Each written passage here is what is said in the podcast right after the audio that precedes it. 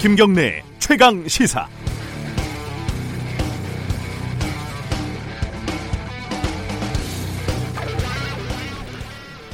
어제 제가 오프닝에서 어, 조국 후보자의 딸 논문 논란에 대한 해명이 선뜻 이해가 되지 않는다라고 말씀을 드렸습니다. 청취자 여러분들이 여러 의견을 주셨는데 동의하는 의견, 비판하는 의견 다 있었습니다. 비판하는 의견 중에 이런 내용이 많더군요.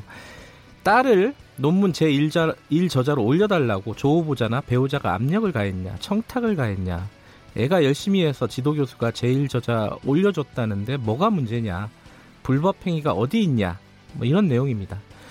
어, 저도 동의합니다. 지도 교수가 연구 윤리를 어겼을지언정 조 후보자 부부가 이 부분에서 법에 저촉될 가능성은 현재로서는 거의 없다고 봅니다. 장학금 논란도 사실 마찬가지고요. 자, 그러면 이 사안에 대해서 실망하고 분노하고 있는 사람들은 모두 사실관계를 정확하게 파악하지 못해서 가짜 뉴스에 속아서 현혹돼서 그러고 있는 걸까요? 이 사람들이 전부 검찰 개혁과 나아가 현 정권을 흔들려는 세력들일까요? 그런 사람들이 있겠죠. 제 눈에도 어, 왠지 요즘 굉장히 신나 보이는 사람들이 있습니다. 뭐 묻은 뭐 이런 사람들도 보입니다. 하지만 그게 다는 아닐 겁니다. 조 후보자의 딸이 이런저런 고급 스펙을 취득하고 성공적인 경력을 쌓아가는 과정에서 부모의 적극적인 관리와 기회 제공이 있었을 것이고 어, 스카이캐슬 혹은 이너서클 네트워크의 상부상조 품앗이가 있었던 것은 엄연한 사실입니다. 이건 사실 어, 조 후보자 가족을 넘어서 한국 사회의 불편한 단면이기도 하죠. 그런데 그 자녀가 하필 기회의 평등과 공정한 과정을 내걸고 우리가 만든 촛불 혁명의 힘으로 선택된 정권에 그 중에서도 정의를 가장 앞장서 외쳤던 인물의 자녀라는 이 아이러니한 상황에서 실망과 박탈감, 분노가 나오는 거 아니겠습니까? 이걸 외면하고 불법이냐 적법이냐 적법이니까 괜찮다라는 시각으로 접근하는 것은 지나치게 단편적이고 편의적입니다.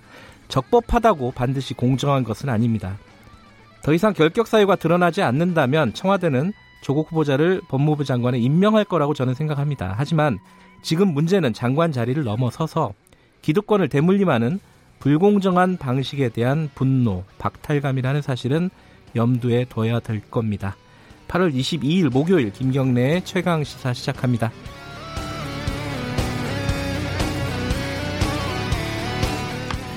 네, 김경래 최강 시사는 유튜브 라이브로도 함께하고 계십니다. 많이들 봐주시고요. 샵 9730으로 문자 보내주시면 공유하겠습니다. 짧은 문자는 50원, 긴 문자는 100원 들어갑니다. 스마트폰 애플리케이션 콩으로 보내주시면 무료로 참여하실 수 있습니다. 많이들 참여해 주시고요.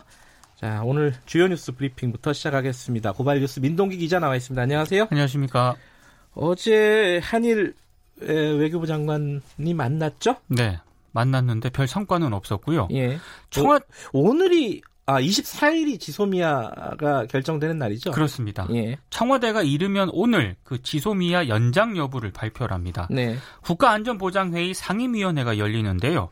어, 결론을 낸 뒤에 입장을 밝히는 방안을 검토 중입니다. 네. 다만 그 대통령 재가 과정에 시간이 좀 걸리게 되면 내일 발표할 가능성도 있습니다. 아, 지소미아를 연장하지 않기로 결정을 하면 한일 갈등이 다시 가팔라질 가능성이 높고요. 네. 반면에 지소미아 연장을 결정을 할 경우에는 양국 관계는 최악의 상황은 피하게 될 것으로 보입니다. 네. 청와대 측은 현재 찬반이 팽팽한 분위기다라는 입장입니다. 아, 끝까지 고민해 보겠다. 이게 김상준 정책실장의 얘기죠. 네. 아마 연장될 것 같아요. 그죠? 이게 뭐 파국으로 가는 것들은 양국이 다 원하지는 않을 것 같아요. 뭔가 조건부 혹은 예. 뭐 이런 식으로 갈 가능성도 있다라는 음, 보도도 나옵니다. 뭐 조금 있다가 전문가 연결해서 이 부분을 좀 자세히 어, 짚어보겠습니다. 어, 일본 소식이 하나 더 들어온 게 있네요. 일본 정부가 올해 그 방위백서 초안에서요. 네. 한국과의 안보 협력 순위를 격화시킨 것으로 알려졌습니다. 네. 이건 요미우리 신문이 어제 보도한 내용인데요. 네. 일본이 현재 유일한 군사 동맹국은 미국이거든요. 예. 그 이외 국가들과의 안전보장 협력에 관해서 서술하는 대목이 있는데 한국의 등장 순서가 네 번째입니다. 호주, 인도, 동남아시아 연합에 이어서 이제 기술이 됐는데요. 2018년에는 호주 다음으로 한국이 두 번째였습니다. 그리고 북한 핵무기 개발과 관련해서는 소형화, 탄두화를 이미 실현하고 있는 것으로 보인다라는 표현을 처음으로 명기를 했고요. 내년 일본 방위 예산은 6년 연속 사상 최대치를 경신할 것으로 보입니다. 네. NH가 보도한 내용인데요. 5조 3천억 엔 정도가 될 것으로 예상을 했거든요. 한화로 약 59조가 넘는 그런 금액입니다. 이 현실적으로 이 한국이 이 일본의 안보에서 굉장히 중요할 텐데 이거는 좀 너무 뭐랄까 속 좁은 짓이라고 할까요? 뭐 감정적인 예. 대처 라고 보입니다. 이성적인 어, 어떤 반응은 아닌 것 같네요. 어, 일본 쪽의 방사능 문제가 계속 이슈가 되고 있네요. 식약처가 내일부터요. 네. 방사능 위험이 있는 일본산 일부 수입 식품의 안전 조치를 더욱 강화하기로 했습니다. 최근 5년간 검사 실적 등을 분석을 해서 방사능이 미량 검출이 돼서 반송이 된 품목에 대해서는 수거량을 두 배로 늘리기로 했고요. 반송 이력이 있는 품목에 대한 안전검사 횟수도 두 배로 늘리겠다고 밝혔습니다. 검사가 강화되는 일본산 수입 품목은 모두 17개인데요. 어, 가공식품이 10개 품목 정도 되고요. 농산물이 3개 품목, 식품 첨가물이 2개 품목, 그리고 건강기능품이 두 개가 아, 돼, 서 모두 17개 품목이 됩니다. 음, 그 방사능 위험이 아직까지 상존하고 있는 거예요, 그죠? 그렇습니다. 네, 예. 이 부분은 해결이 안 된 부분이라는 걸 우리가 잊어버리고 있어요, 계속. 그렇습니다. 네, 시간이 오래 지나가지고. 네. 조국 후보자 관련된 얘기 한두 개 좀 짚어보죠. 딸 조모 씨가 고등학생 당시 제일 저자로 이름을 올린 그 의학 논문을 지도한 당국대 교수 있지 않습니까? 네. 대한의사협회 윤리위원회에 회부가 됐습니다. 아, 의사협회는 해당 교수가 조 씨를 제일 저자로 올린 점, 그리고 이 조 씨의 소속을 한영 외고가 아니라 단국대 의과학연구소 소속으로 표기한 점 등을 연구윤리 위반으로 판단을 하고 있습니다. 네. 의사, 아, 의사협회 측은 아, 논의 이후에 연구윤리 위반임이 명백히 드러나면 징계 처분하겠다고 밝혔습니다. 그리고 이 조국 후보자 딸이 과장된 경력으로 고려대학교에 지원해서 입학했다는 그런 논란도 제기가 됐는데요. 네. 고려대가 입장을 내놓았습니다. 추후 이 조 씨에 대한 조사에 따라 입학 취소 처리가 될 수도 있다라는 그런 입장을 밝혔는데요. 고려대는 단국대의 연구윤리위원회 조사 결과에 따라서 자체 조사 여부를 결정한다는 방침입니다. 이건 원칙적인 입장이죠. 고려대 입장은. 아, 굉장히 원칙적인 네. 입장입니다. 그 얘기가 사실 조국 후보자로 시작을 했는데 이 연구 자체에 대한 얘기도 많이 나오고 있어요. 지금 보도가 상당히 그쪽으로 예. 많이 가고 있더라고요. 이, 이 당국대 교수는 굉장히 곤혹스러운 상황이 아닐까. 인터뷰도 많이 하시던데 예. 곤혹스러운 입장인 것 같습니다. 예. 어, 청문회는 어떻게 되는 겁니까? 일단 청와대하고 더불어민주당은 인사청문회에서 조국 후보자와 관련된 문제를 검증하자라는 입장을 밝혔습니다.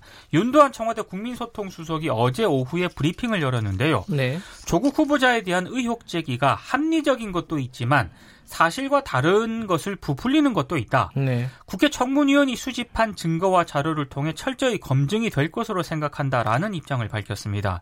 이인영 더불어민주당 원내대표는 자유한국당이 청문회 날짜를 안 잡고 장외 언론 플레이만 하고 있다고 지적을 했고요. 하지만 한국당은 이 조국 후보자 딸의 입시 특혜 의혹에 대해서 검찰에 고발하기로 방침을 정했습니다. 나경원 원내대표는 아버지의 특권을 등에 업고 명문대에 들어간 일을 그대로 두게 되면 네. 우리 사회의 공정 가치가 완전히 무너진다고 주장을 했습니다. 어, 자유한국당의 전략이죠. 이거는 아, 그렇죠. 네, 전략인데 네. 조금 시간을 벌면서 이 논란을 계속 끌고 가겠다. 저는 뭐 이해할 수 있는 전략이라고는 봐요. 근데 네. 이제 할 만큼 했으면 이제 청문회는 해야죠. 빨리 날짜 잡고. 아, 그렇죠. 궁금하잖아요. 사실 조국 후보자가 청문회장에 나와서 어떤 대답을 할지 국민들이 궁금하단 말이에요. 그것도 국민의 알 권리죠. 예, 예. 네. 다음 소식 좀 듣죠. 제주 4.3 항쟁 당시 고문 등을 받고 억울하게 수용 생활을 했다가 재심을 통해 70년 만에 사실상 무죄를 확정받은 18명이 있거든요. 국가로부터 모두 53억의 형사보상금을 받게 됐습니다. 네. 제주지방법원 제2형사부가 무죄가 확정된 4.3 생존 수용인 18명에게 예. 구금에 대한 보상으로 최저 8천만 원에서 최대 14억 7천만 원을 지급하라는 그런 형사보상 결정을 내렸는데요. 네. 이번에 그 보상금을 받게 되는 생존 수영인들은 1948년 가을부터 이듬해 7월 사이 구금이 돼서 군사 재판에서 주로 내란죄나 간첩죄 등의 혐의를 받아서 수용 생활을 한 사람들입니다. 네. 당시 10대에서 20대 나이에 고문 등을 받거나 억울하게 누명을 쓰고 짧게는 1년에서 길게는 10년 이상 수용 생활을 했습니다. 어제 어, 이 기사가 굉장히 많이 나오고 사람들이 관심이 많았습니다. MBC 이용마 기자가 세상을 떠났죠. 별세됐습니다. 예. 향년 50세인데요. 아, 이용마 기자는 2012년 1월부터 170일 동안 이어진 MBC 파업을 주도했다가 2012년 3월에 해고가 됐습니다. 당시 이명박 전 대통령의 측근인 김재철 씨가 MBC 사장이 되면서 편파 보도가 극에 달했던 그런 시기인데요. 네. 이용마 기자는 1심과 2심에서 부당해고를 인정을 받았지만 당시 MBC가 끝까지 불복, 불복을 하면서 소송을 대법원까지 끌고 갔습니다. 네. 대법원 판결을 기다리던 중에 2016년 복마감 말기 판정을 받았는데요. 음. 최종호 지금 MBC 사장이 함께 해고가 됐었는데요. 네. 사장으로 취임을 하면서 해고된 지 5년 9개월 만에 복직이 됐습니다. 문재인 대통령은 이용마 기자의 치열했던 삶과 정신을 기억하겠다라는 추모 메시지를 전했고요. 네. 이용마 기자가 투병 중에 쌍둥이 아들을 위해 책을 한 권 썼거든요. 아하. 세상은 바꿀 수 있습니다라는 그런 책입니다. 네.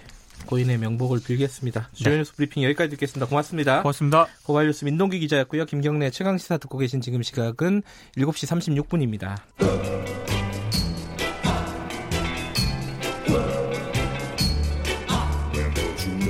정글 같은 아침 시사의 숲에서 오늘도 웃고 울고 즐기며 사는 자연인 김경래 씨. 그의 하루 일과는 KBS 1라디오 김경래의 최강 시사를 진행하는 것으로 시작합니다. 어, 그런데 이게 무슨 소리죠? 아침부터 열심히 준비한 자연인 김경래의 밥상 같이 드셔보실래요? 후회 없는 아침 건강한 시사 김경래의 최강 시사 네 김경래의 최강 시사 듣고 계시고요 어제 어, 뉴스 브리핑에서 잠깐 어, 짚었는데 어제 이제 한일 외교장관이 만났습니다. 근데 이 자리가 중국 베이징이었고 사실은 삼국 그러니까 한중일 어, 외교장관이 다 같이 만나는 자리였습니다. 거기서 셋이도 만나고 또 둘이 또 따로 만나고 이랬던 거죠.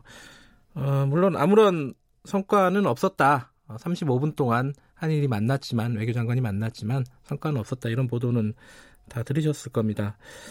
근데 이게 음, 앞으로 어떻게 될지도 궁금하고 중국의 역할이 어, 지금 상황에서 어떤 의미가 있을까? 어, 그거를 좀 짚어봐야 될 것 같습니다. 음, 오늘은 중국 산동대 우수근 객좌 교수 연결해 보겠습니다. 안녕하세요.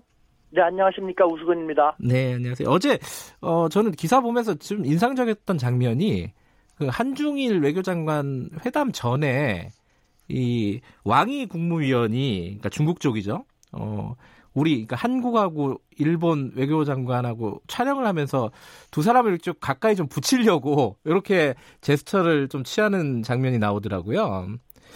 중국이 뭔가 좀 지금 국면에서 한일이 좀 경색된 국면에서 역할을 하려는 뭐 좀 상징적인 모습이 아닐까라는 생각이 드는데 어떻게 보셨습니까 전문가께서는?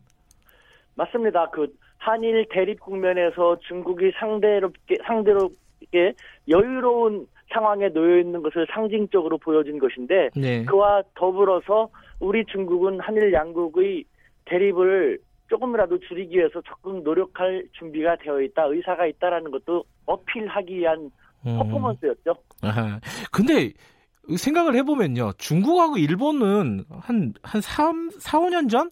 요때까지만 해도 지금의 한일 관계만큼이나 안 좋지 않았습니까? 지금도 마찬가지 마찬가지입니다. 지금도 음.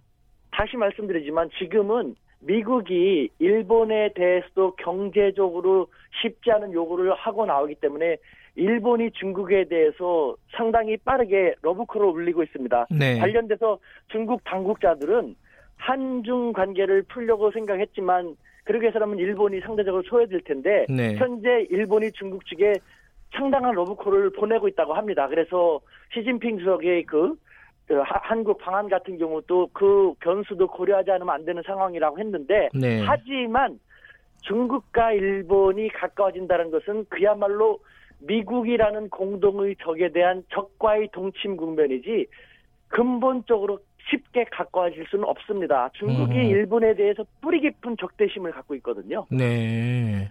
그러, 그러니까 이게 뭐딱 잘라서 비교하긴 뭐하지만은 지금의 한일 관계보다는 지금의 중 어, 중국하고 일본 관계는 뭐 적과의 동침이라고 할지라도 어, 상대적으로는 좀 나은 상황인 거죠.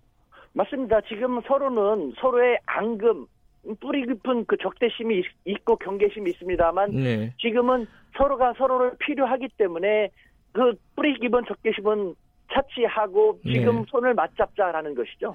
그러니까 요번에 이제 한중일 어, 외교회담에서도 어, 뭐 아주 구체적인 성과는 없었지만은 삼국 간의 협력이 필요하다는 원칙적인 입장은 서로 간에 확인을 한 거지 않습니까? 그렇습니다. 아니 사실 그런 말은 누가 못합니까? 우리가 지금 이런 상황이잖아. 잘 지내야 된다는 것은 또 네. 대내외 보이기에서 충분히 할 수 있는 말이지만 한일 관계가 풀리기는 지금은 꽁꽁 얼어붙은 심신을 녹일 만한 온기가 전혀 없기 때문에 네. 지금 상태에서는 상당히 난망하다고 할 수 있죠. 연말에 지금 한중일 정상회담이 예정이 돼 있죠? 네, 그렇습니다.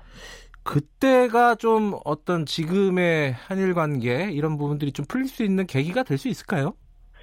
음, 그렇게 희망하고 싶습니다. 사실 한국도 일본도 서로의 관계를 풀고 싶어 하는 기색은 역력합니다. 음. 저도 일본 측에 있는 일본인 인사들과 함께 교류하다 보면은 네. 일본 측도 아베 총리에 대한 이 강경 쓸데없이 너무 강경하게 감정적으로 나가고 있다라는 불만이 점점 더 팽배하고 있는데 네.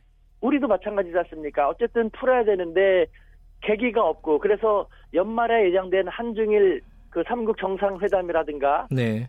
그 전에 한일 양국이 중국이 중재한다고 해도 쉽지 않겠습니다만 어떤 형식이든지 물밑 대화를 계속해갖고 한중일 삼국 정상회담이 개최가 된다면은 하나의 전기는 충분히 되리라 생각합니다. 네.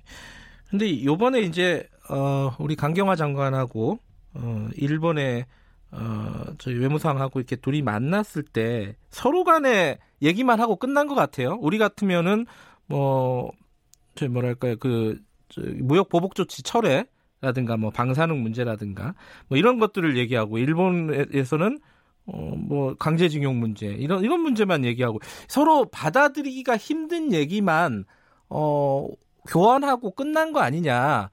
이게 상당히 이런 국면이 오래 갈 것 같다라는 분위기가 읽혔어요. 이게 이렇게 보는 게 맞나요? 어떻게 보세요? 맞습니다. 그러니까 두 외교부 장관의 만남은 팽팽한 평행선을 달리고 있는 기싸움이 팽팽한 지금 한일 양국의 현주소를 보여주는 것인데 예.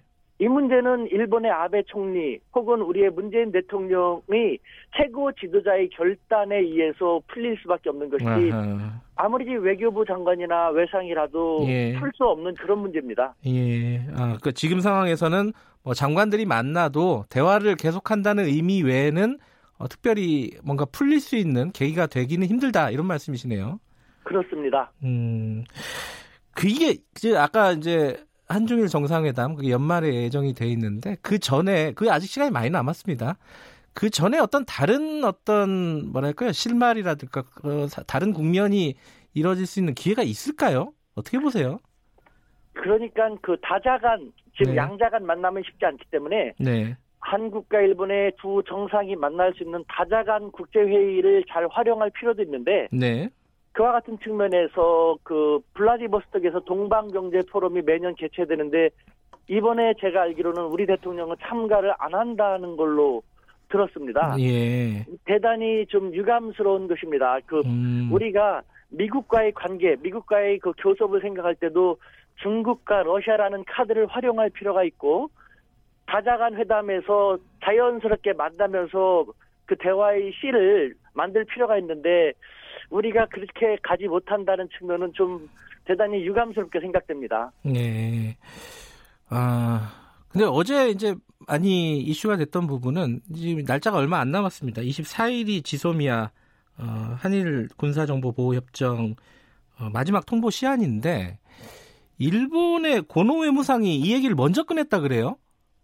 그렇습니다. 일본의 입장에서는 그 한국의 네. 휴민트, 그러니까 인적인 그 정보원을 통한 북한 정보 수집 같은 것은 일본이 당해낼 수 없기 때문에 네. 일본으로서는 지사오미아를 절실히 필요로 하고 있고 네. 우리도 필요로 하고 있습니다만 일본이 지소미아 즉 국가 안보를 명분으로 수출 규제를 가하고 나섰는데 우리가 국가 안보의 위협으로 간주되는 상황에서 일본과 국가 안보에 민감할 만한 군사 정보를 계속 교환한다는 것은 이것은 좀 이상하지 않습니까? 그래서 음. 일본이 이 문제에 대해서 전향적으로 나오지 않는 한 우리도 지소미아를 계속 유지하기란 참 쉽지 않은 상황이 돼버린 거죠. 음, 근데 청와대 입장을 보면은 뭐 마지막까지 고민을 계속 하고 있다. 아직까지는 유보적인 입장입니다.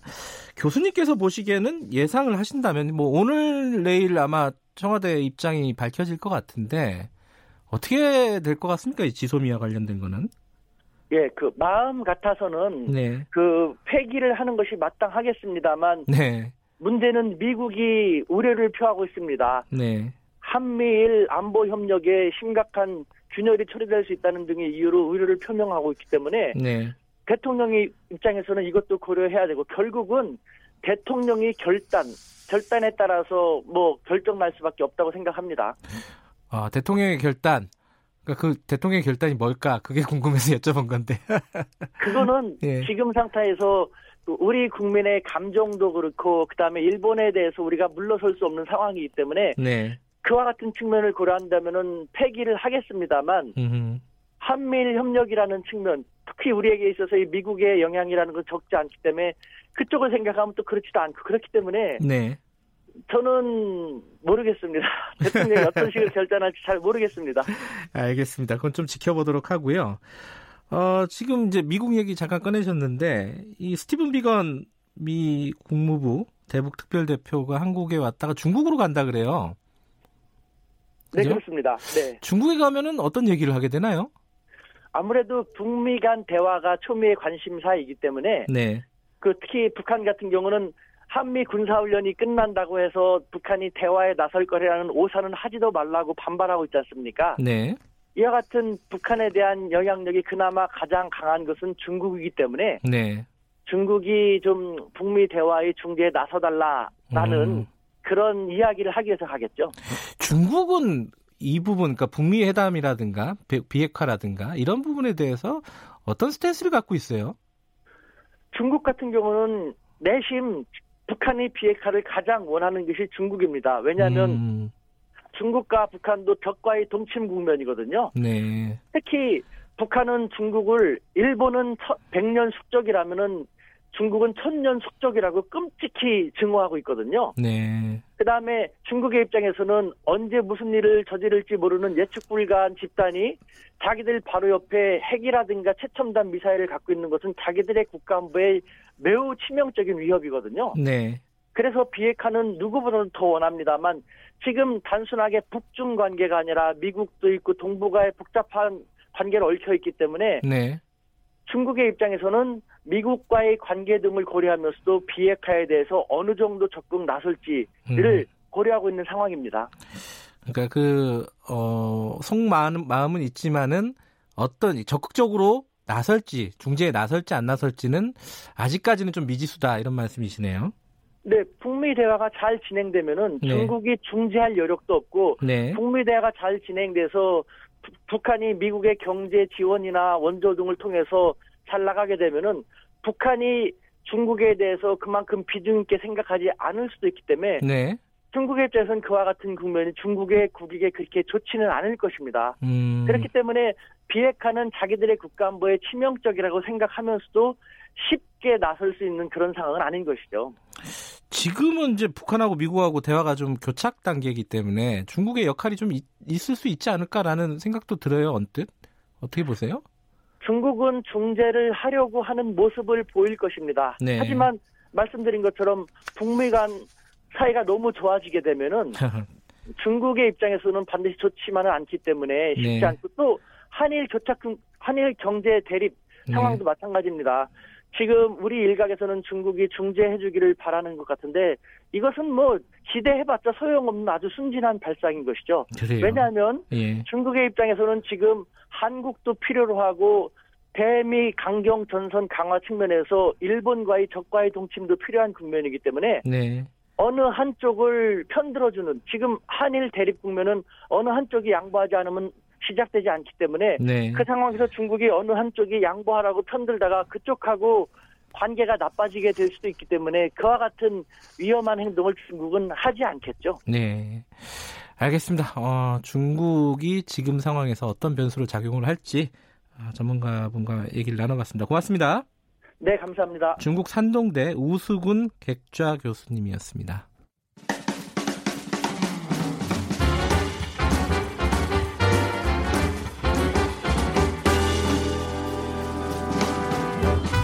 여러분의 아침을 책임집니다. 김경래의 최강 시사. 최강 스포츠 KBS 스포츠 취재부 김기범 기자 나와 있습니다. 안녕하세요. 네, 안녕하세요. 육상 얘기를 오랜만에 들고 오셨네요. 네.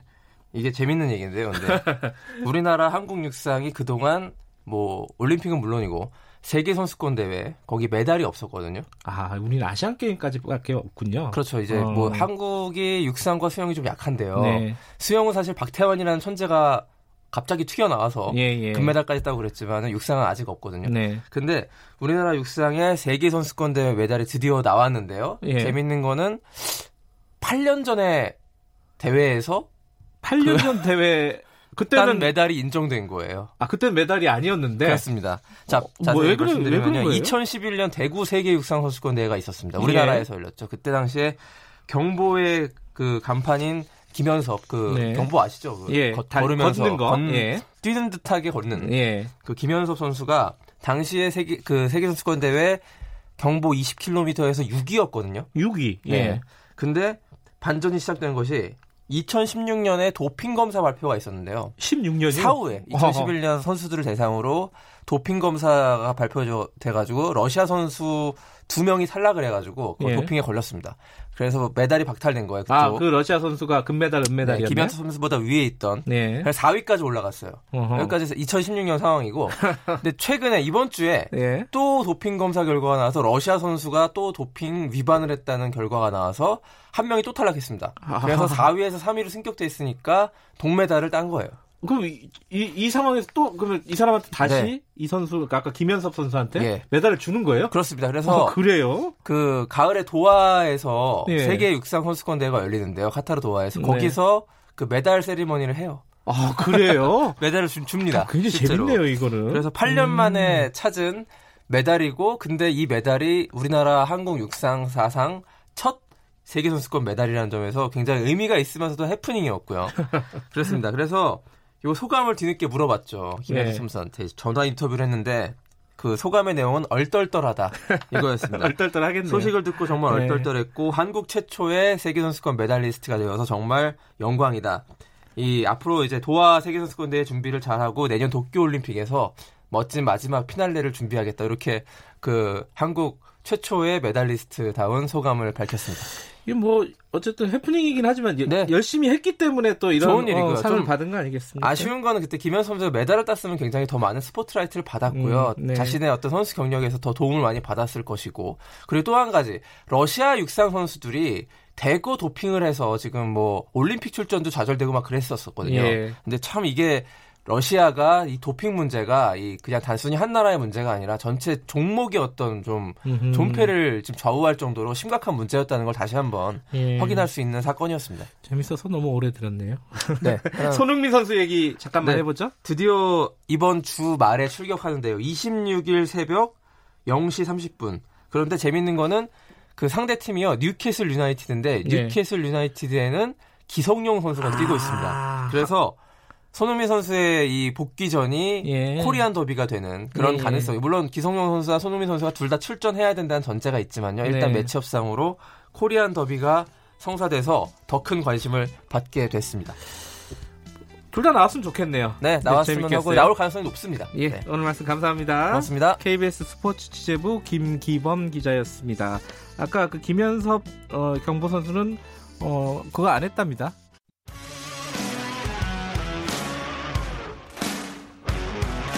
탐사보도 전문 기자 김경래 최강 시사. 네, 김경래 최강 시사 2부 시작하겠습니다. 조국 후보자에 대한 어, 논란이 사그라들지 않고 있죠. 어, 그러니까 자유한국당 비롯한 일부 야당들은 사퇴를 촉구하고 있고요. 청와대는 정면 돌파하겠다. 뭐 이런 뜻을 밝히고 있습니다. 어, 정의당의 입장이 궁금한 분들이 많으시죠. 정의당은 뭐 이 인사청문회 있을 때마다 데스노트라는 이름으로 유명하죠. 어떤 결론을 내릴지 궁금하기도 하고 좀 고민이 있다고 하는데 그 내용도 좀 물어보겠습니다. 정의당 이정미 의원 연결해 보겠습니다. 안녕하세요. 네, 안녕하세요. 네. 어, 조국 후보자 관련된 여러 의혹들이 있습니다. 음, 네. 어떻게 보고 계세요? 이거 좀 너무 많아가지고 하나하나 여쭤보긴 좀 힘들어서요. 네.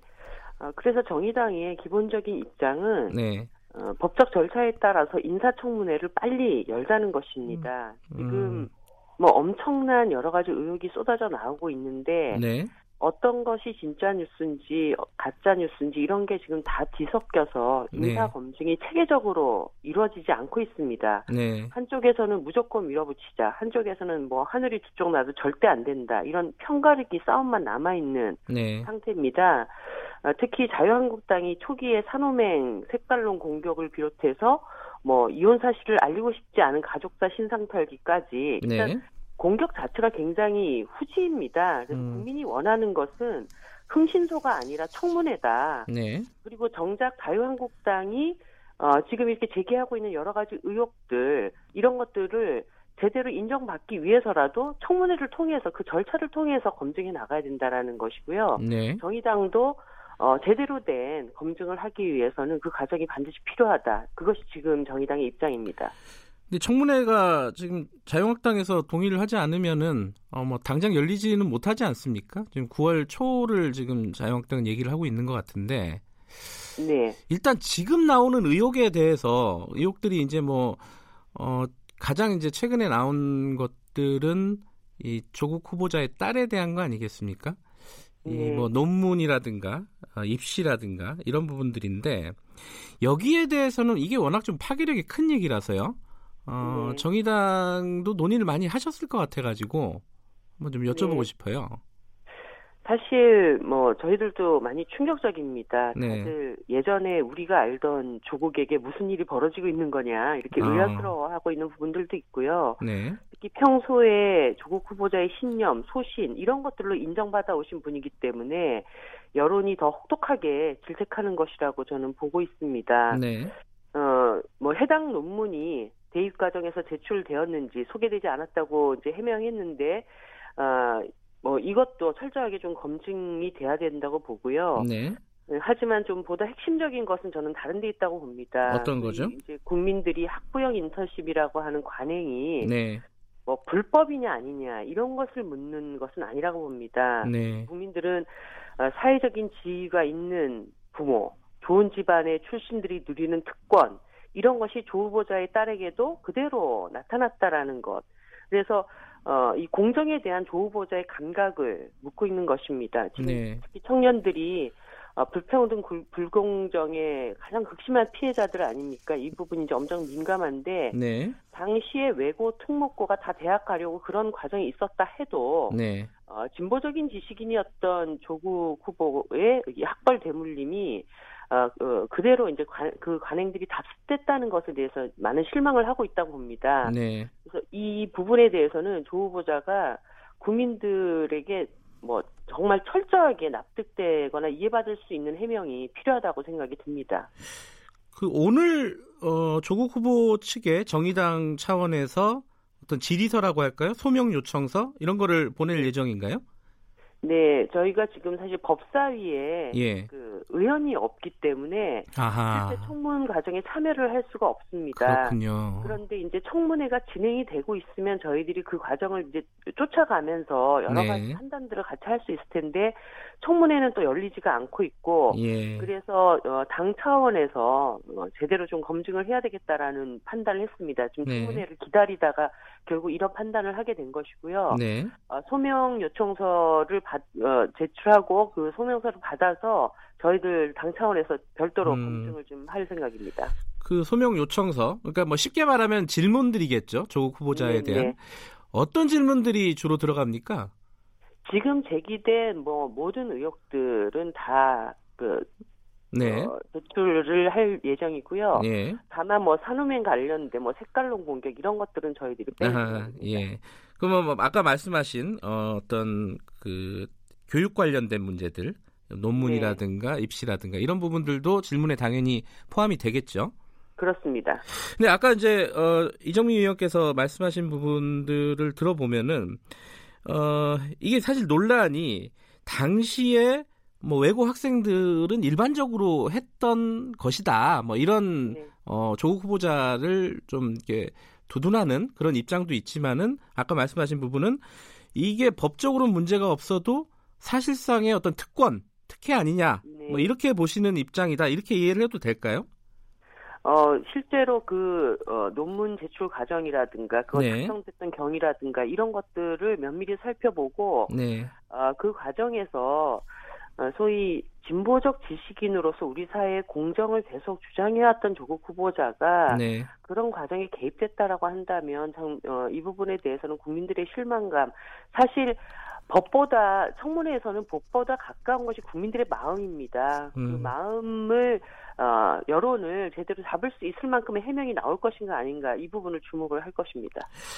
그런데 이제 일단 조국 후보자 측 입장이라든가 여당 입장을 보면은 어, 직접 개입한 것은 아니다. 어, 불법적인 요소가 없다. 어, 요렇게 해서 좀 정면 돌파하겠다라는 그런 전략인 것 같아요. 이 부분은 좀 어떻게 보고 계십니까? 네, 그, 뭐, 지금 정부로서는 네. 굉장히 큰 고민에 놓여 있을 거라고 봅니다. 네. 사실, 어, 조국 후보를 지키는 것, 것이 이 정부의 득이 될 것인가 그리고 음. 어, 포기하는 것이 득이 될 것인가 이 고민이 될 겁니다. 왜냐하면 네. 이게 여론의 반향이 너무나 크기 때문에 네. 이걸 어디까지 잠재울 것인가의 고민이 있을 텐데요. 네.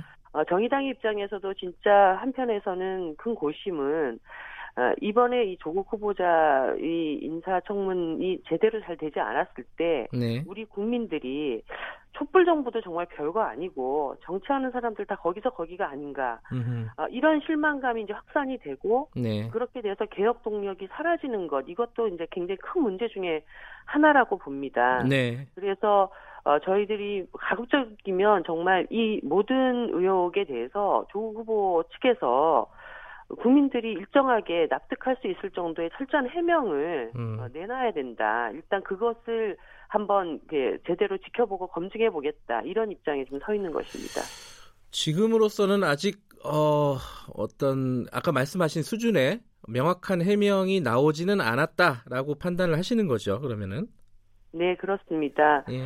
어, 사실 뭐 제가 한 가지 좀 짚고 넘어갈 것은 네. 많은 분들이 정의당이 단지 조국이기 때문에 무조건 오케이 할 것이다. 이렇게. 예상한다면 그것은 좀 착각이다. 이렇게 말씀드리고 싶고요. 네. 어, 정의당 데스노트는 그동안 딱 한 가지였습니다. 결국 국민 눈높이에서 어, 이 문제를 모두 판단했다는 것. 그래서 어, 여러 가지 어, 해명들을 철저하게 듣고 거기에서 국민 눈높이에서 어, 최종적인 결정을 하게 될 것이다 이렇게 말씀드리고 싶습니다. 아까 그 여당이나 정부 쪽에 고민이 있을 것이다. 어, 개혁이라는 어떤 큰 어, 화두 앞에서 고민이 있을 것이다라고 말씀하셨는데 정의당도 고민이 있고 딜레마가 있다는 얘기가 많이 나오고 있습니다. 그러니까 쉽게 말하면은 조국 후보를 반대하면은 한국당 편들기 하는 거 아니냐. 어, 막 이런 얘기를 들을 것이고 조국 후보를 찬성하게 되면은 민주당 이중대라는 얘기를 드, 들을 거 아니냐. 이 부분에 대한 딜레마가 좀 있으시죠? 있을 수밖에 없죠, 현실적으로. 인사청문 과정을 한번 쭉 복귀를 해보신다면 네. 민주당이 그런 기준 때문에 네. 아, 딜레마에 놓여 있 있다 이렇게 보기는 힘든다는 음. 것만 아실 겁니다. 예를 들어서 네. 뭐 양쪽 당 눈치를 보면 네. 뭐뭐 사실 정의당의 데스노트와 같은 것이 나오지는 않았다고 봅니다. 네. 찬성할 때는 저희들이 찬성을 했고 네. 절대 안 된다고 판단했을 때는 그런 판단을 내려왔습니다. 네. 아, 이번 조국 후보자도 그 기준과 원칙에서 뭐 한치도 흔들림 없이 그렇게 판단하게 될 것이다라는 거 음. 말씀을 드립니다. 다만 지금 청문회가 이루어지지 않고 네. 뭐 어, 완전히 여론몰이식으로 네. 된다 안 된다 어느 편에 설 거냐 이런 것을 강요하는 방식으로는 네. 어, 제대로 된그 판단을 내리기가 어렵고 예. 정말 국민들이 원하는 인사청문 과정들을 좀 철저하게 거치는 것 이것이 지금은 제일 중요하다고 봅니다. 아, 쉽게 말하면은 이 데스노트의 이름을 올릴 것이냐 말 것이냐 이거는 청문회까지 다 지켜보고 결정하겠다. 일단 스케줄상으로는 그렇게 보면 되겠네요. 예, 그리고 실제 저희들이 그 검증 과정을 별도로 이제 요청을 해서 밝기로 했기 때문에 네. 그 과정에 어떤 뭐 어, 절대로 돌이킬 수 없는 네. 결격 사유가 발생한다든가 이렇게 되면 당이 또 여러 가지 판단이 있겠죠. 예. 그 나경원 자유한국당 원내대표가 어, 정의당을 갑자기 지목을 했습니다. 이, 이 말하자면 데스노트가 아니라 야합노트다. 그러니까 지금 정개특위 사개특위 그쪽 법안 처리 때문에 정의당이 어, 여당과 야합하는 거 아니냐 요런 어떤 주장을 했어요. 그요 부분은 어떻게 보십니까?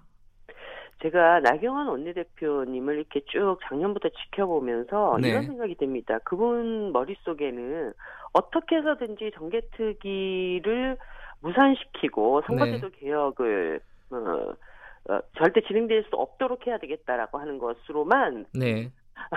가고 있다. 그리고 음. 그 과정에서는 두 가지 심각한 자격지심을 저는 발견을 했습니다. 네. 첫 번째는 우리 공화당에 대한 자격지심입니다. 음. 선거제도를 통해서 새로운 우파 정당 이 탄생하고 네. 자유한국당을 위협하면 어떻게 하나 이것에 전전긍긍하는 모습을 계속 보게 됩니다. 네.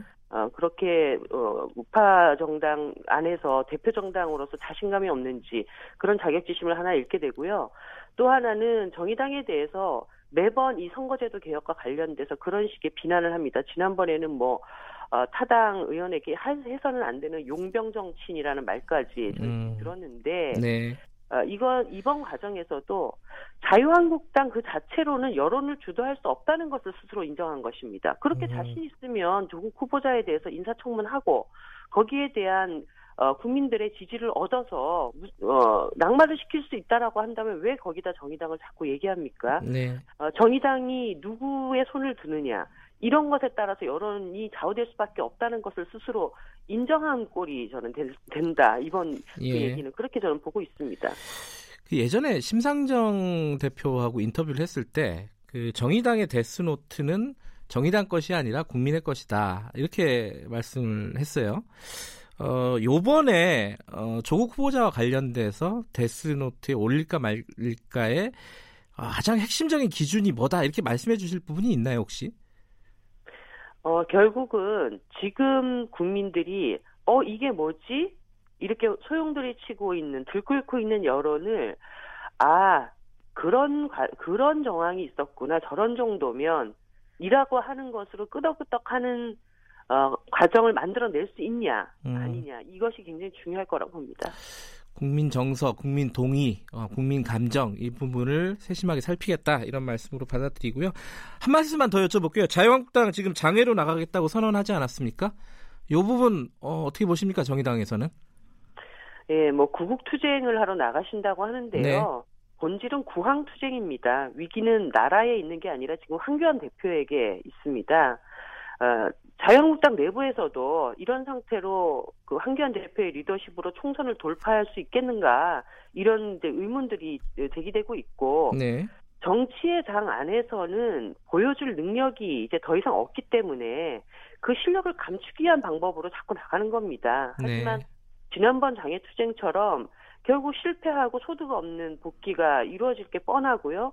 그러면 제가 뭐 어, 예상키로는 어, 당대표 퇴진하라는 소리가 자유한국당 내부에서 저는 나올 것이다. 이렇게 예상하고 있습니다. 아, 그래요.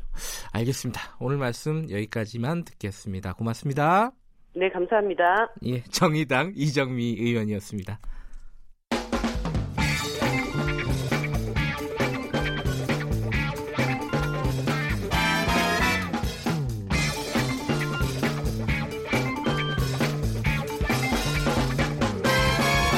윤태곤의 눈.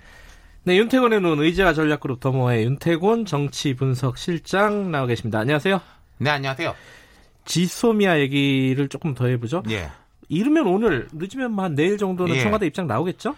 그럴 것 같아요. 지소미아 네. 한일 군사 정보 보호 협정이지 않습니까? 네. 이게 원래 결정 시한이 24일이에요. 24일이면 음. 이제 모레 모레죠. 그러네요. 오늘 토요, 오늘 예, 22일이니까요. 그러니까 예. 모레 토요일이니까 예. 청와대 쪽에서는 오늘 결정될 것 같다라는 이야기가 들리는데 방금 이제 김 앵커 말한 대로 늦으면 내일. 네. 근데 자 프로세스는 이렇습니다. 24일까지 한일 양국 중 양국 중 어느 쪽이 거부 의사를 밝히지 않으면 자동으로 연장되는 거예요. 음. 1년. 예. 지금 청와대 뭐 고민하고 있다는 얘기는 계속 나오는데 그렇죠. 상황이 어때요? 자, 청와대 대일 대응 상황반 이라는 게 있습니다. 여기 아. 반장이 김상조 정책실장이에요. 네네. 김 실장이 마침 어제 방송기자클럽 초청 토론회에 응했습니다. 네. 이 질문이 나왔어요. 네. 마지막 순간까지 정부는 고민을 계속할 것이다. 한미를 중심으로 하는 동북아 안보 협력은 매우 중요한 사안이라 쉽게 결정할 수 없다. 네. 다만 한국을 신뢰할 수 없다는 나라와 민감한 군사 정보 교류가 맞는지 이 측면에서 마지막까지 고민하고 신중한 결정을 내릴 계획이다 이렇게 말했는데 제가 앞서 말씀드린 대로 뭐라고 말을 안 하면 이건 연장이에요. 아, 그렇죠. 네. 그 지금까지 계속 고민하고 있다는 거는 연장 쪽으로 조금 갈 가능성이 있다는 거 아닌가요? 그러니까 이제 한미일 군사 동맹이 흔들릴 수 있다는 우려의 목소리가 많다. 하지만 이렇기도 하다. 그러니까 전 음. 후가 조금 다르잖아요. 그래서 네. 저는 좀 전 쪽에 무게가 실려 있는 게 아닌가 네, 이렇게 네. 봐요. 뭐 많은 사람들도 그렇게 보고 있고 문 대통령이 광복절 경축사에서 한일 안보 협력을 언급한 것도 그런 맥락으로 보이는데 음. 하지만 청와대는 끝까지 전략적 모호성 유지하고 있죠. 그 이유가 뭘까요? 왜냐? 일본이 원하니까. 협상이라는 게 아, 힘겨루기라는 예, 예. 게 상대가 원하는 걸 들어주거나 음. 들어주지 않거나 네. 혹은 끝까지 또 속을 태우는 게 지렛대가 되는 거 아니겠습니까? 우리가 뭐 연장을 해, 한다 하더라도 뭐 처음부터 얘기할 이유는 없다 그렇죠. 이거네요. 이 부분에서는 예. 우리가 좀 갑. 의 역할을 하겠다라는 네. 거죠. 그리고 또 이제 좀 뭐 세부적인 이야기도 나와요. 연장을 하되 공유하는 것에 뭐 양을 줄인다. 음. 뭐 예를 들어서 일본이 이런 거 주십시오라고 하면은 시간이 끝나든지 두개 네. 달라고 하는데 하나밖에 없습니다 이런다든지 뭐 그런 뭐 여러 가지 이야기도 나오고 있어요. 그렇죠. 뭐 개별적으로는 우리가 응하지 않아도 된다면서 연장을 하더라도 그렇죠. 그죠. 네. 개별적인 요청에 대해서는 우리가 판단할 수 있는 여지가 네. 있는 거고. 어쨌든 이 관련해서 어제 베이징에서 어, 외 교부 장관 회담에서 네. 얘기가 나왔죠. 그러니까 베이징에서 지금 한중일 외교장관 회의가 열리고 네. 있습니다. 한중일 3국이 만나는 건데 이제 회의 이후에 공개 발언에서 강경화 장관은 지소미아 이야기는 안 했어요. 일방적으로 자의적인 무역 보복 조치를 배제하고 영내 무역에 드리워진 불확실성을 걷어내야 된다. 음. 그러니까 이거는 뭐 일본 들으라고 한 이야기 아니겠습니까? 네. 수출 규제 같은 이제 부당한 경제 보복 조치 비판한 것이고 고노 외무상도 일본의 고노 외무상도 이제 그 공개 발언에서는 음.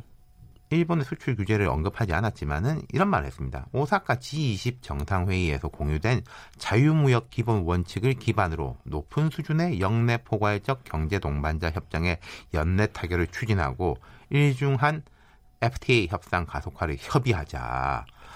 좀뭐 음, 다들 음. 뭐 다른 소리 하는 식인데 우리는 네. 좀 직접적으로 이야기한 거고 만약에 일본도 뭐 일본 표현으로 일중한 그러니까 한중일 FTA 협상을 하려고 하면 이 문제가 해결이 안 되면은 네. 협상 못 할 거 아니겠어요? 그러니까 어쨌든 공개 발언에서는 톤을 어, 양쪽 다 조금 낮춘 셈이고요. 네, 무역에 대한 이야기. 근데 비공개 자리에서는 어떤 얘기가 자, 왔을까? 뭐 오갔겠죠. 예. 하지만 이런 건 있을 거예요.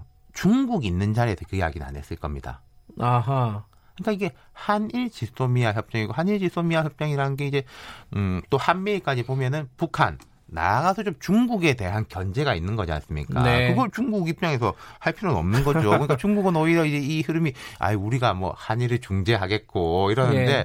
우리 입장에서도 이건 우리가 일본하고 해결할 문제지 중국이 끼어들 문제는 아니다라는 네. 입장인 것이고 그건 일본도 마찬가지죠. 네. 근데 지금 이제 또 아주 중요한 포인트 하나가 있어요. 어떤 거죠?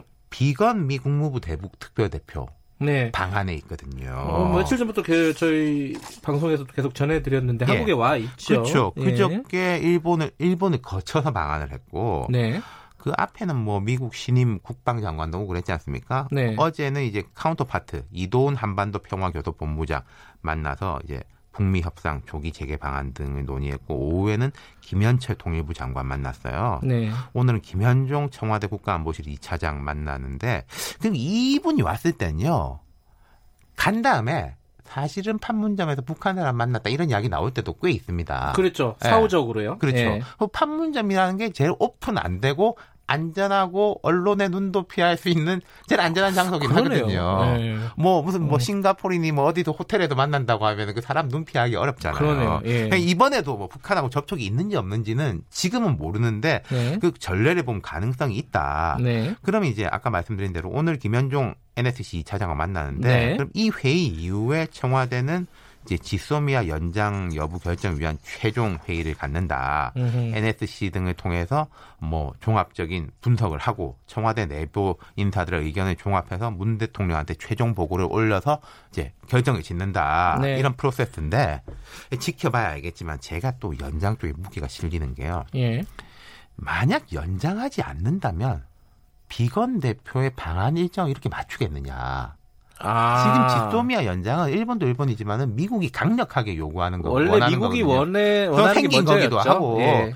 미국이 원해 생겼고 연장도 이제 미국이 원하는 건데 그럼 우리가 만약에 연장 안 하겠다면은 뭐 비건이 오늘 일정을 미루든지 뭐 앞당기든지 우리도 뭐 일이 있어가지고 이때는 못 만난다라고 할 수 있는 건데 비건을 불러놓고 또 비건이 모르겠습니다 무슨 구체적인 이야기를 할지 모르겠지만은 김현종 차장 만나가지고도 또 이 이야기 할 확률이 높아요. 그렇죠 현안 중에 하나니까요. 네. 예. 그러니까 이제 잘 알겠다. 근데 조금만 기다려 보시라라고 한 다음에 연장 안 하는 발표 쪽 굳이 그렇게까지 할 필요는 음. 없다는 거죠. 이게 또 뭐 감정의 문제도 있는 것인데. 미국도 면이 안 서는 거잖아요. 그렇죠. 그리고 이제 우리가 네. 지금 뭐 많은 정책적 목표들이 한일 문제 해결도 중요합니다만은 북미 대화 뭐 한국 패싱 이런 이야기까지 감수하면서도 좀 북미 대화를 추동하고 예. 이야기가 잘 되기를 바라는데 우리는 지소미아를 일본과 또 미국에 대한 지렛대 레버리지를 걸고 있지만은 미국은 또 마찬가지로 이거 우리에 대한 네. 아니 우리가 북한하고 좀 대화 잘 하고 할 텐데 그러면 당신들도 이 지소미아도 있고 뭐 호르무즈 해협도 있고 뭐 방위비 분담금도 있고 그렇지 않냐라고 걸고 있는 상태라는 알겠습니다. 거죠. 뭐 어쨌든 여러 가지 정황들이나 현실적인 상황들을 판단해 보면은 연장 쪽에 무게가 실리는 네, 상황이다. 무게가 실리는 거죠. 그래도 이건 끝까지 네. 봐야 하니까 예. 오늘 한번 좀 지켜보시죠. 알겠습니다. 네. 감사합니다. 윤태곤의 눈이었습니다. 네. 어, 제가 일부 마지막에 하면서 어, 무슨 얘기를 하다 끝냈는지 의아하게 생각하시는 분들이 있을 겁니다. 이 스포츠 소식에서 김현섭 선수가 육상 경보에서 2011년에 어, 육상 대회에서 못 받았던 어, 메달을 이번에 다시 받게 됐다 이랬는데 누가 질문을 해주셨어요. 은퇴하신 거 아니냐고 김현섭 선, 수 은퇴 안 했습니다. 안 했고 어, 이번 도쿄 올림픽에 나가겠다. 그래서 마지막 어, 선수 생활을 멋진 피날레로 보여주겠다. 이렇게 얘기해서 그걸 말씀을 드리려고 했는데 시간이 딱 끝나버려 갖고 얘가 뭐라 그러는 건지 황당하셨던 분들이 있을 것 같습니다. 죄송합니다. 아, 그 말씀 전해드리려고 윤태곤 실장은 30초 일찍 보내드렸습니다. 2부는 여기까지 하겠습니다. 잠시 후 3부에서 다시 뵙겠습니다.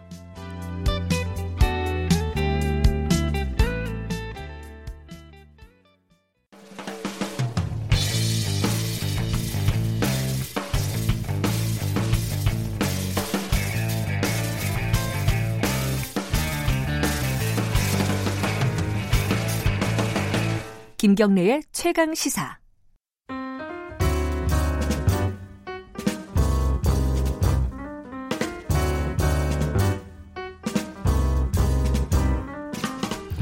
김경래 최강 시사 3부 시작합니다.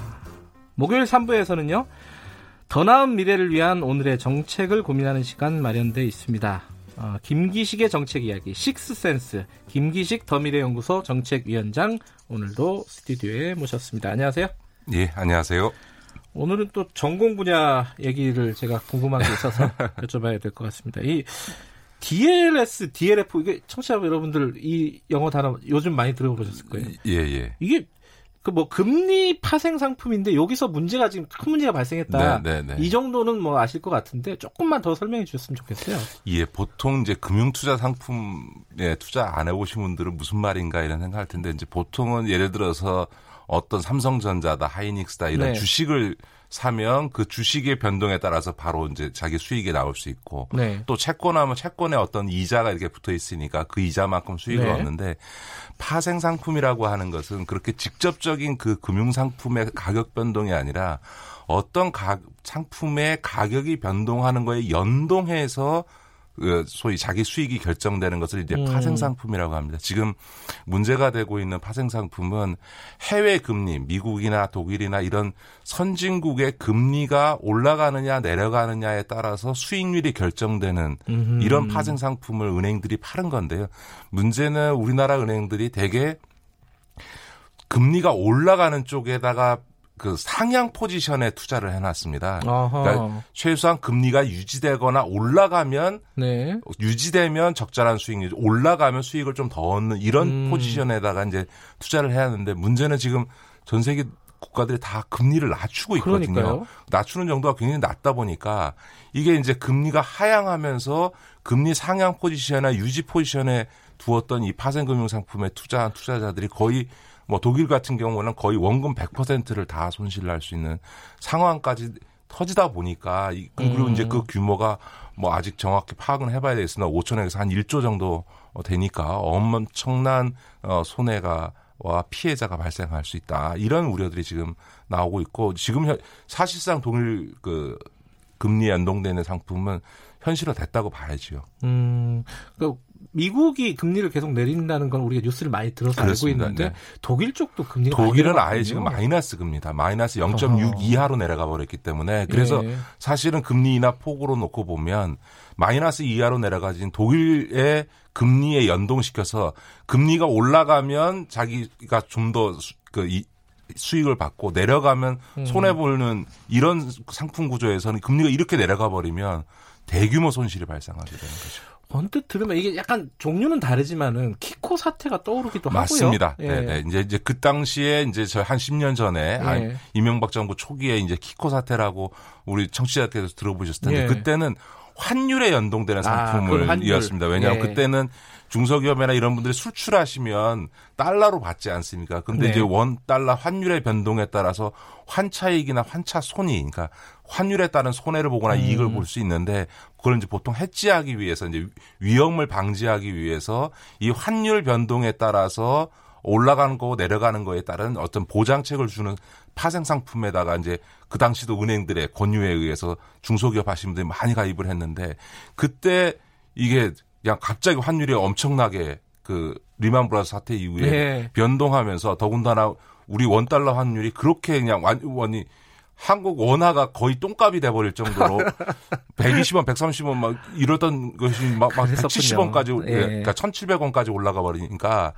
엄청난 이제 원화 절하가, 원화 가치 절하가 이루어지다 보니까 중소기업들이 기껏 기업해가지고 돈 벌어서 그 원 달러 환율 해지를 해놨던 음. 상품에서 대규모 수십억, 수백억씩 손해가 나버리는 그러면서 뭐 중소기업 하다 문 닫아버리는 이런 상황까지 벌어졌던 전례가 한 번 있죠. 사실 키코 사태는 아직도 해결이 안 됐대요. 그렇습니다. 예. 네. 자, 어쨌든, 자, DLS, DLF라는 금리와 연동된 파생 상품이 지금 문제가 되고 있다. 네, 대규모 네, 손실이 네, 네. 벌어질 것 같다. 근데 이제 원래 투자라고 하는 거는 손실을 그러니까 리스크라고 하죠. 감수하죠. 감수하는 거잖아요. 네네. 네. 근데 뭐가 문제라는 겁니까 지금? 예, 맞습니다. 지금 이제 김 기자께서 얘기하셨던 것처럼 예. 은행에 그 저축을 하는 거는 예. 어.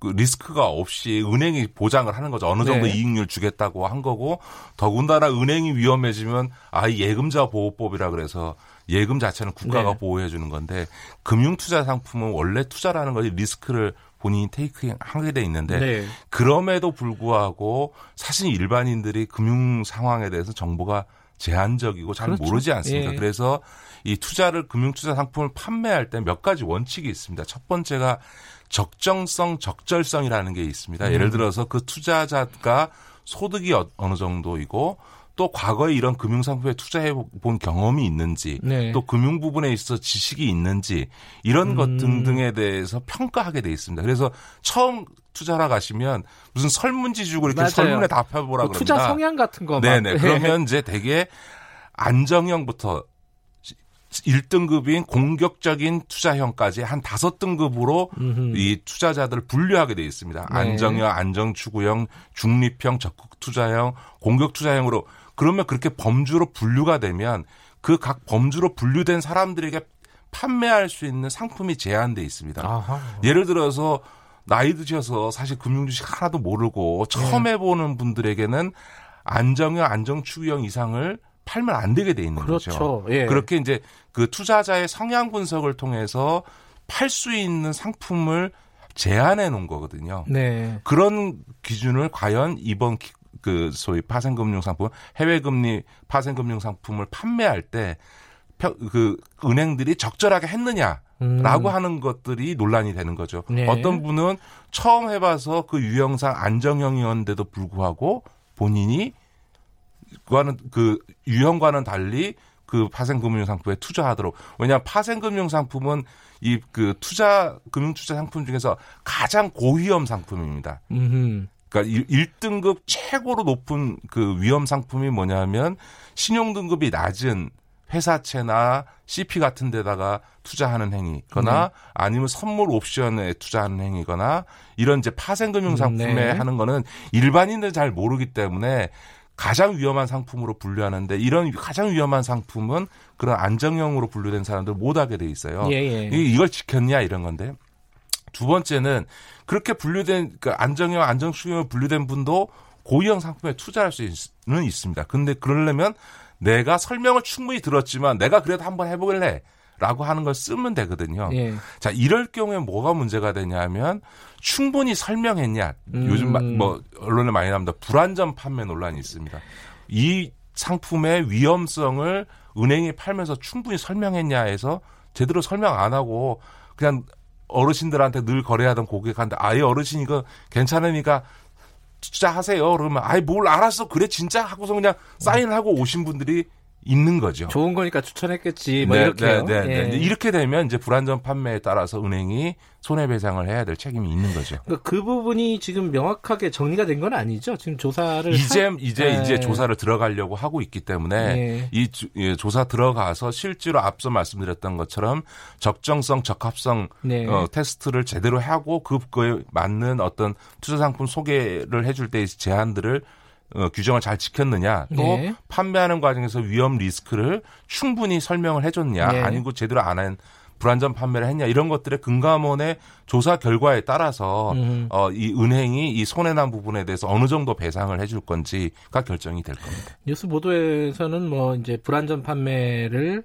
어, 당했다라고 하는 피해자들이 이제 인터뷰하는 것들이 나오긴 하는데 음, 뭐 금감원의 공식적인 조사가 좀 필요한 부분인 것 같고요. 그러니까 투자 상품이니까 100% 손해를 보, 그 보상받을 수는 없고요. 네. 최대로 하면 한 70%에서 음. 조금 적게 잡으면 한 20, 30%까지 이렇게 그 실제로 이제 판매한 은행의 책임이 있다고 네. 할 경우에도 그 보상의 범위가 어느 음. 정도일지는 아직은 알 수가 없습니다. 근데 이 얘기 나오면서요. 그 지금 국회에 계류 중인 금융소비자보호법 얘기가 나오고 있어요. 네, 근데 네, 네. 이 법이 만약에 통과가 됐다면 얘기가 좀 달라지는 건가요? 왜 이 얘기가 나오죠?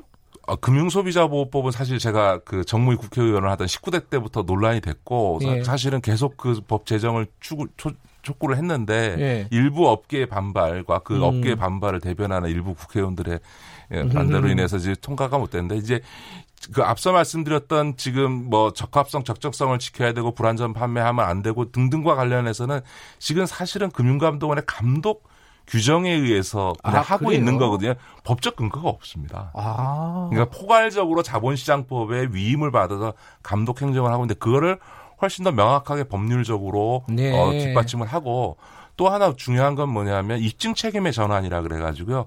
제대로 설명을 했냐 안 했냐라고 음. 하는 거를 두 사람 간에 이루어진데 어떻게 알겠습니까? 예. 그거에 대해서 그 구매자인 투자자가 아니고 판매자인 금융기 회사가 완전하게 음. 설명하고 팔았다는 걸 입증해야 되는 입증 책임의 전환 원칙도 담겨져 있고 또 그런 이제 소위 제대로 설명하거나 규정을 지키지 않고 판매했을 때 손해배상에 대한 책임 문제라든가 이런 네. 것들이 이제 다 금융소비자보호법에 담겨져 있으니까 이게 입법이 됐다면 음. 훨씬 더 이제 금융기관들이 조심해서 네. 이런 불안전 판매나 이런 것들이 를 사전적으로 예방하는 효과가 있을 것이고 동시에 이런 문제가 터졌을 때 법령의 근거에서 명확한 어떤 판단의 기준을 만들 수 있다는 점에서는 지금이라도 조속히 금융소비자보호법을 제정하는 게 필요하다고 봐야죠. 뭐 업계는 어, 본인들이 불편하니까 뭐 반대할 수는 있겠는데 그 국회의원들이 반대하는 이유는 뭐 일부 뭐 로비라고 봐야 되나요? 뭐 뭐라고 봐야 돼요? 로비라고 봐야죠, 뭐. 그렇습니까? 알겠습니다. 이거는 나중에 좀 다시 한번 좀 다뤄봐요. 이번 계기로 근데 좀 목, 여론이 좀 생길까요? 저는 아마 이번 이게 음. 키코만큼의 파장은 아닙니다만 상당한 파장이 있어서 이번을 계기로 이번 정기국회에서 금융소비자보호법 이 통과될 가능성이 있다고 생각하는데 여전히 업계 로비는 막강하기 때문에 우리 국민들께서 똑똑히 지켜보시면서 이 법이 예. 통과될 수 있도록 여론을 좀 만들어 주시면 좋을 것 같습니다. 저는 19대 때 4년 내내 노력했는데도 불구하고 저는 그래요? 실패했습니다. 예. 이 벽을 못 넘었습니다. 업계 여러 로비도 어, 강하겠지만 국민의 여론도 강한 거니까 네, 만들어봤으면 좋겠네요.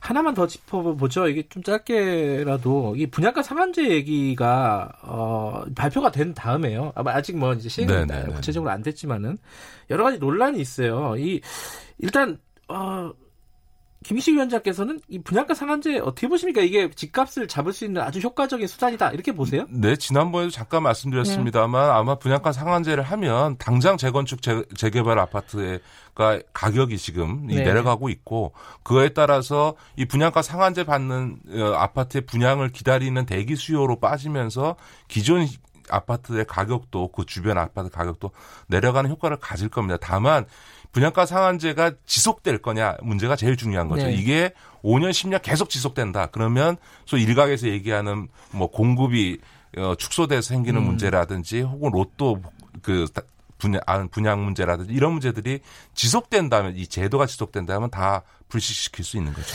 근데 이게 이 얘기를 제가 꺼낸 게 어, 보다 본질적인 얘기가 좀 나오고 있더라고요. 네, 뭐냐면은 네네네. 이게 분양가 상한제가 결국은 가격 통제잖아요. 네, 이게 네, 네. 반시장적이다. 이게 네, 정책 자체가. 그래서 부작용이 클 수밖에 없는데 가장 중요한 문제는 안 건드리고 있다. 지금 정부가. 그게 재산세, 그러니까 보유세. 보유세를 높이면 되는 건데 이거 이제 저항이 심하니까 요건 안 건드리고 이 부작용이 큰 정책을 선택한 거 아니냐. 이 부분은 어떻게 보시 봐야 될까요? 예, 뒷 말씀드리게 앞에 먼저 말씀드리면 네. 그러니까 뭐 그 분양가 상한제 갖고 반시장적이다, 심지어 위헌적이다 이런 얘기를 하는데요. 네. 우리나라 이제 헌법재판소가 이미 헌법에 근거해서 이런 특히 토지 문제와 관련해서 이 그 정부가 공적인 네. 규제를 하는 것 심지어 독재 정권의 후예였던 노태우 정부 때 토지 공개념을 도입했지 않습니까? 그것도 비업무형 부동산 매각하게 하는 등의 조치를 취했음에도 불구하고 합헌 조치가 났기 때문에 이걸 반시장제다 이렇게 보는 건 좀 곤란하다고 생각하고요. 일각에 제기하는 것처럼 분양가 상한제까지를 할 정도면 차라리 보유세 강화 예. 하고 공시지가 현실화를 더 과감하게 해서 근본적으로 문제를 해결하는 게 어떠냐라는 얘기를 하시는데 정부도 그걸 실제로 하고 있습니다. 얼마 작년도에 정, 예. 부가 발표한 부동산 대책 중에 중요한 부분들이 그 종부세 그 예. 부가 세율을 일부 조정해서 조정했죠. 사상, 네. 상향 어. 조정했고요. 또 하나 중요한 거는 지금 공시지가도 지금 국토부에서 김현미 장관이 계속 현실화하는 조치를 취하고 있는 거죠. 네, 물론 현실화. 그렇죠. 예. 근데 이제 다만 현재 우리나라의 보유세가 외국 선진국에 비해서 터무니없이 낮은 거는 사실입니다. 그러니까 사실이죠. 재산에 대해서는 음. 과세하지 않아 과세를 미미하게 온 게 사실인데 다만 이 공시지가를 올리는 문제라든가 보유세를 높이는 문제를 한꺼번에 하게 되면 지나치게 세금 내는 거 좋아하는 사람이 누가 있겠습니까? 반발이 아, 그렇죠. 너무 세니까 네. 세율을 일부 조정하고 공시지가를 사실 끌어올리게 되면 세율 조정 없이도 그 증세하는 효과가 예. 나거든요. 그래서 공시지가 현실화를 좀 우선적으로 하고 음흠. 그것이 이루어진 다음에 다시 세율을 손보는 이런 좀 단계적 전략을 현 정부가 취하고 있다. 그렇기 때문에 너무 비판하시는 분들이 음흠. 그렇게 세게 하실 이야기는 아니다 이렇게 봅니다. 그러니까 이제 그 본질적으로 그 얘기를 많이 예전부터 나왔던 얘기잖아요. 그러니까 거래세는 좀 줄이고 보유세는 좀 늘리는 게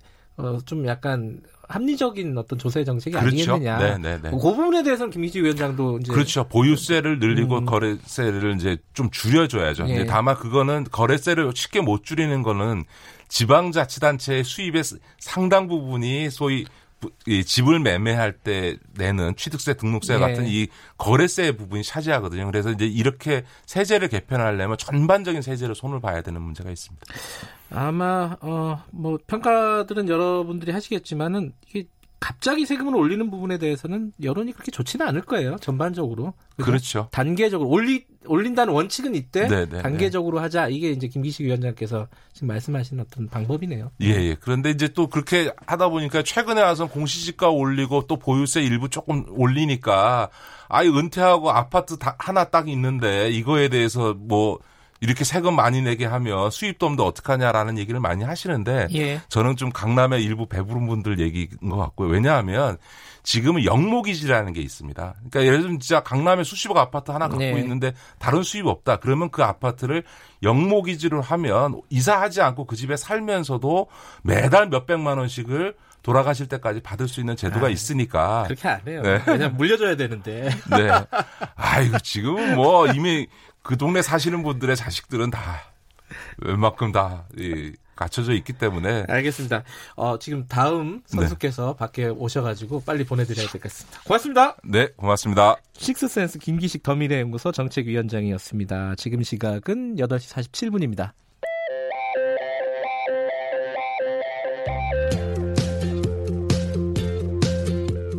오늘 하루 이슈의 중심. 김경래의 최강 시사.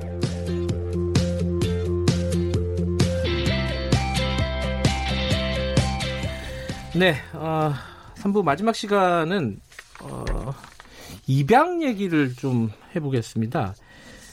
아, 이 제목이 책 제목인데요. 아이를 파는 나라라는 책을 쓰신 분을 오늘 모셨어요. 근데 이 아이를 파는 나라니까 예전에 우리가 해외 입양하고 이런 문제들 많이 이제 뭐 뉴스에도 나오고 심각한 얘기, 심각한 문제다라는 것들을 했는데 요즘도 그런가 싶기도 하고요. 어, 한국 사회 현재 해외 입양 실태 얘기를 좀 나눠보겠습니다. 국제 엠네스티 사무처장 이경은 박사님 나와 계십니다. 안녕하세요. 안녕하세요. 제가 궁금한 게 네. 지금도 해외 입양을 많이 해요, 우리나라가? 어, 지금도 이, 이, 정부 통계로 나오고, 나오고 있는 것이니까요. 예. 정부 통계로 여전히 에, 제가 기억하기에도 최근에도 500, 어, 500명, 300명 수준의 매년 아동들이 아. 해외로 입양이 되고 있습니다. 그래요? 네. 그래서 500명에서 300명이면은 네. 어, 이게 적지 않은 숫자인데요. 그죠? 네, 그럼요. 어허. 이게 왜 안 주는 거예요? 어, 많이 줄어든 숫자입니다. 그러니까 아, 1900, 예, 1988년도 그러니까 80년대에 에, 피크에 이르렀을 때는 네. 1년에 8천 명씩, 그러니까 한 달에 500명 이상씩 아동들을 에, 한국에서 태어난 아동들을 외국으로 입양을 아하. 보냈다는 얘기거든요. 예. 어, 그 정도 숫자는 대한민국에서 태어난 아동의 1%. 아, 1%요? 네. 를. 보낸 적이 있었던 나라 이 이런 사례는 이, 이, 이 정도까지는 전 세계에 유례가 없다라고 어. 말, 말씀을 드릴 수 있죠. 그 지금 뭐 300명에서 500명 정도 하, 한 해에 어, 입양을 보내는 거는 하, 국내 입양을 반, 하려는 사람이 없어서 그런 건가요? 어, 왜 그런 거예요? 어, 이 부분을 뭐 많은 분들께서 도대체 이게 왜 이러냐라고 그러니까 그게 이제 제일 궁금한 그렇죠. 거예요. 이게 예. 이런 일이 왜 생겼냐라고 굉장히 많은 많은 말씀을 하시는데 예. 어, 국제 입양이라고 하는 이 문제는 예. 어, 현상적으로만 말씀드리면 제3세계의 유색인종 아동들이 주로 네. 우리가 유색인종이라고 부르는 아, 이르는 네. 이제 그 나라의 아동들이 에, 유럽 그리고 미국, 예. 서유럽, 미국, 호주 예. 등의 나라로 어 입양이 되는 굉장히 일방향적인 예. 아동들의 이동입니다. 예. 아, 이사 이런 현상은 1953년 정도 어, 53년도에 시작했다고 볼 수 있는데 예. 그 시작이 바로 한국이었습니다. 어. 한국 전쟁 이후에 한국과 미국 간의 아동의 그 어, 한국 전쟁 이후에 우리가 흔히 알고 있는 전쟁고의 입양부터 시작이 된 거거든요. 예. 그래서 근데 이것이 그 이후에 어, 그쳤느냐? 예. 엄청나게 확산이 됐죠. 음, 처음에 민간으로부터 시작이 됐기 때문에 네. 아, 동의 수요와 공급 이렇게 말씀드리면 굉장히 불편하실 분들이 계실 텐데 이것은 제가 얘기하는 것이 아니고 전 세계에 음. 관련된 전문가들이 이미 다 합의한 내용입니다. 아동의 수요와 공급 그리고 거기에 따라가는 대가. 로 인해서 전 세계적으로 민간의 입양 중개 기관들이 만들어낸 산업의 한 형태라고 볼 수가 있습니다.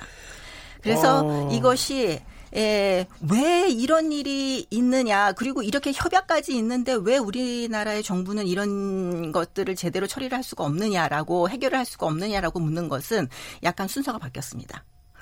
이런 현상이 민간에 의한 국제산업으로 진행된 국제 입양 현상이 먼저 있었고 네. 그다음에 이 문제를 전 세계적인 국제사회가 함께 해결해 보자라고 하는 의도의 의사에서 국제 아, 어, 헤이그 국제 아동 입양 협약이라고 하는 국제 협약이 생겨났습니다. 아 그렇군요. 네. 문제에 따라서 협약이 만들어졌는데 네. 아직 문제가 해결되지 않고 있는 상황이고. 그렇죠. 근데 아까 말씀하셨잖아요. 수요와 공급. 네. 아이를 파는 나라라고 책을 쓰셨고 근데 네. 결국은 수요와 공급 뭐 이러면은 수출이라는 거 아닙니까? 아이를 수출하는 건데 이러면은 이 돈이 되는 거예요? 그러니까 하는 겁니까? 아... 입양 기관에서? 그렇죠. 입양 기관은 아동을 입양을 시키고 그 양부모로부터 어, 입양 수수료라는 이름의 예. 에, 금전적인 재정적인 그, 그 대가를 받고, 있, 받고 있는 그 시스템이 그 예전부터 지금까지 지속되고 있습니다. 그래요? 네.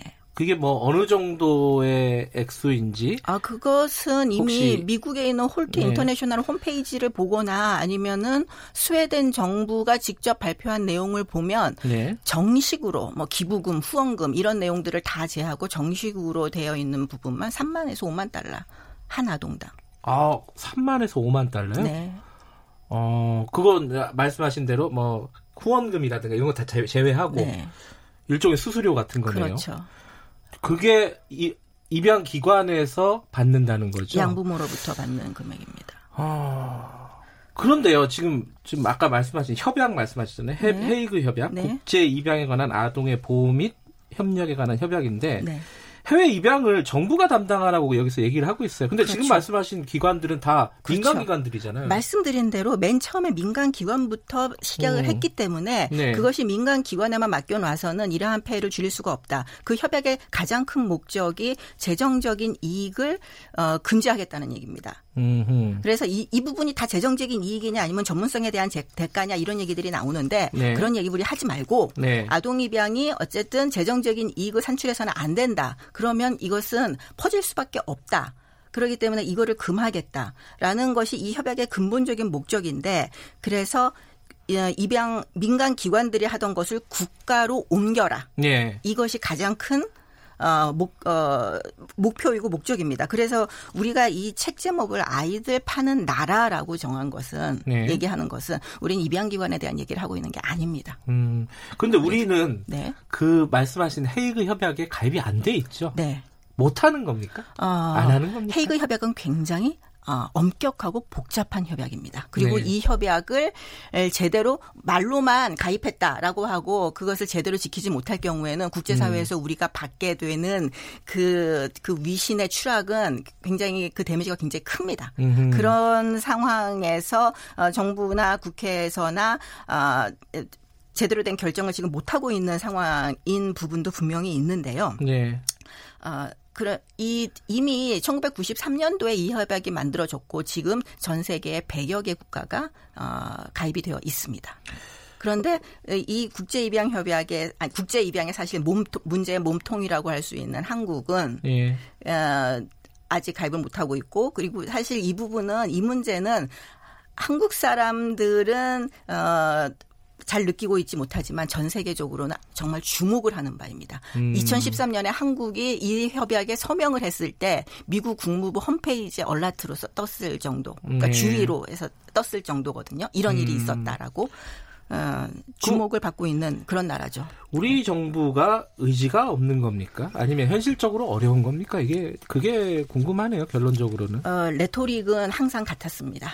어, 이 문제를 만들어 왔다고 하는 박정희 정부 때도 그랬, 박정희 정권 때도 그랬고, 그 네. 전두환 정권 때도 그랬고, 그리고 네. 그 이후에 우리가 민주화된 이후에 김대중 정부, 노무현 정부를 다 거치면서 그리고 이명박 정부 때도 뭐 법 개정을 이루어내고 네.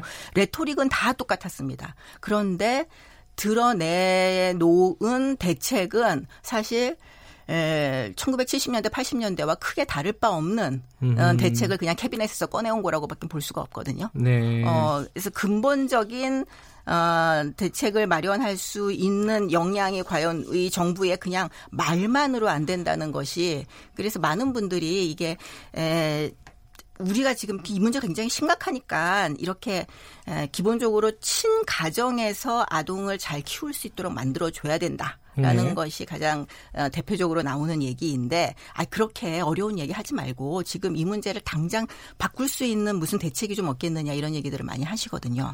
그런데 문제는 지난 65년 동안 우리가 그렇게 얘기해 왔기 때문에 지금 아직도 이 수준에 머물러 있는 것입니다. 얘기가 사실은 어, 할 얘기가 많은데 네. 일단 오늘은 여기까지 됐습니다. 한번 더 모셔야 될 것 같아요. 고맙습니다. 네, 감사합니다. 아이를 파는 나라의 저자 이경은 박사님이었습니다. 부끄럽네요, 그죠? 김경래 책에서 오늘은 여기까지 하겠습니다. 저는 뉴스타파 기자 김경래였고요. 내일 아침 7시 25분 다시 돌아옵니다.